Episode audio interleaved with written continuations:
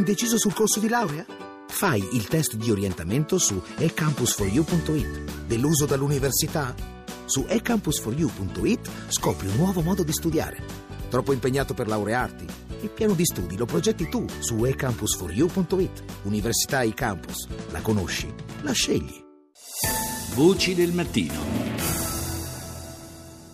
Parliamo del, di immigrazione, eh, abbiamo trovato un po' dappertutto in questi, l'abbiamo sentito anche nei titoli dei TG internazionali, le notizie eh, sull'emergenza che si è creata, la situazione complessa in uh, Ungheria, in particolare le cariche della polizia eh, a Budapest. Eh, ed è, ed è un, una situazione eh, che sta un po' svegliando comunque le, le, coscienze forse di alcuni governi che fino ad ora avevano preso sotto gamba eh, questo problema.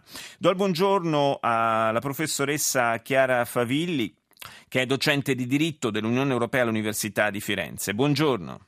Buongiorno.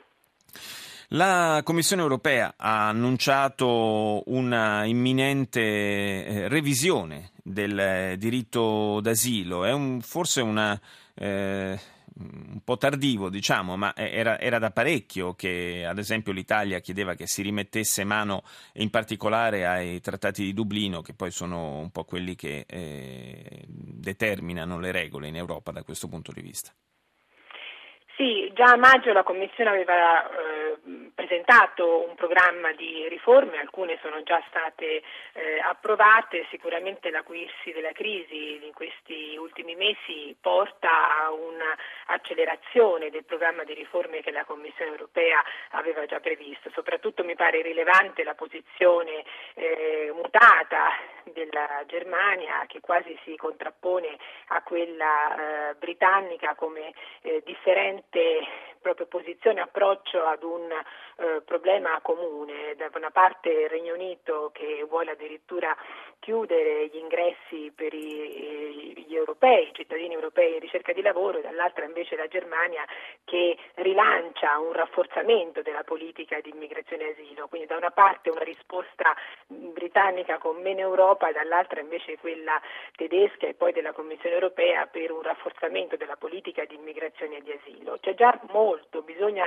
applicare quanto già eh, esiste e bisogna sicuramente anche eh, rafforzare, armonizzare ancora di più. Diciamo, quello che bisogna veramente invece eh, eh confutare è che eh, alla crisi, all'acuirsi del problema si risponda con meno Europa, quasi mm. come se fosse l'Unione Europea che ha fallito in questi, in questi, anni. Non è l'Unione Europea, è che gli Stati non hanno mai voluto finora dare all'Unione Europea i poteri necessari per governare davvero a livello europeo il problema dell'immigrazione. È molto simile, guardate, il problema che esiste a livello, a livello, economico, cioè anche nell'economia, anche nella crisi greca si è visto la mancanza di un governo europeo e ora lo vediamo anche nell'immigrazione. Ecco, ma mettere d'accordo le posizioni decisamente in conflitto che lei sottolineava poc'anzi eh, sarà, non, sarà molto difficile, cioè pensare a eh, rimettere mano a queste regole in tempi rapidi come sarebbe forse necessario sembra un'impresa davvero complessa. Sì, lo sarà sicuramente, eh, lo è, lo sarà. Quello che sicuramente potrà essere fatto, ad esempio, è un rafforzamento della, dell'agenzia Frontex affinché vengano effettuati rimpatri più rapidi, su, normalmente appunto su, sulle misure di contrasto e sulle misure eh, sui respingimenti sì, gli Stati hanno avuto molto più facilità ecco, a ottenere il consenso. Quindi ci sarà un pacchetto di misure, fra cui ad esempio appunto, il rafforzamento di Frontex, fra cui ad esempio eh, l'istituzione di centri di crisi per la registrazione, lo smistamento delle persone tra quelle che sono richiedenti asilo e quelli che non lo sono. Ci sarà ad esempio un accordo quasi sicuramente su un elenco di paesi terzi sicuri, cioè quell'elenco di paesi i cui cittadini si può presumere che non sono eh, richiedenti asilo, ad esempio di tutti i paesi dei Balcani. Quindi sarà difficilissimo trovare il consenso nelle modifiche al regolamento Dublino eh, perché come dire, un pilastro che gli Stati difficilmente riusciranno a modificare.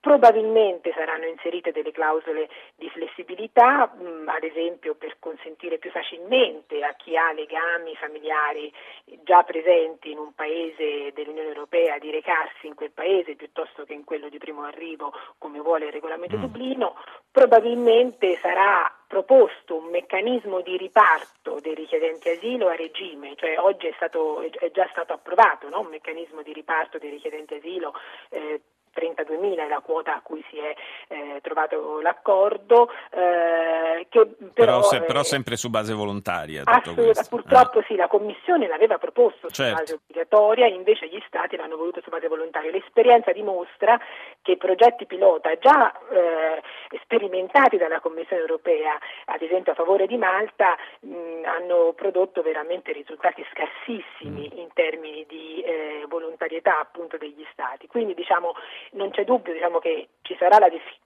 ha difficoltà l'approvazione di uno strumento di questo tipo, ma eh, non è che ci siano altre soluzioni possibili. L'altra soluzione è quella che gli Stati si privino completamente diciamo, della loro competenza in questa materia, quantomeno che diano all'Unione Europea una competenza esclusiva in materia di immigrazione. Cosa francamente allora, molto, molto improbabile, considerando che eh, questo è uno dei temi che risultano sempre molto caldi nelle campagne elettorali. Quindi... Sì, sì, sì, questo è vero, però diciamo, questo, che debba essere questo l'obiettivo diciamo, non è che ci siano molti, molti, dubbi. Voglio dire, considerate anche che una volta che ci sarà un diritto di asilo europeo, eh, già una normativa esiste, eh, perché è dal 2000 che sì. la Commissione europea, l'Unione europea ha adottato normative, comunque le persone continueranno a circolare all'interno dell'Unione europea, perché le persone non è che si recano in uno Stato piuttosto che in un altro perché c'è un sistema di asilo più efficiente, le persone si recano in un paese piuttosto che in un altro perché c'è un sistema di welfare più efficiente. Certo certo. ci sono opportunità di lavoro più efficienti. Questo è uno snodo centrale. Sì, che, poi, che è poi la, alla base della polemica britannica. E alla, che riguarda quindi anche i cittadini dell'Unione Europea. Certo. Allora siamo in un punto di non o l'Unione Europea va avanti e diventa davvero una federazione europea, diventa davvero una, un, un'area di libera circolazione per tutte le persone, altrimenti il sistema non funziona e oggi la, la crisi dimostra questo, cioè dimostra che gli strumenti ha sono delle armi spuntate e per rafforzare queste armi occorre che l'Unione Europea abbia più poteri e se no le alternative proprio ce le abbiamo davanti. Eh, assolutamente, eh. queste però sono, sono, scelte politiche che attengono a, e competono ai singoli stati, quindi il, il cammino è davvero, si, si preannuncia complicato per questo genere di interventi. Grazie alla professoressa Chiara Favilli, docente di diritto dell'Unione Europea all'Università di Firenze. Grazie.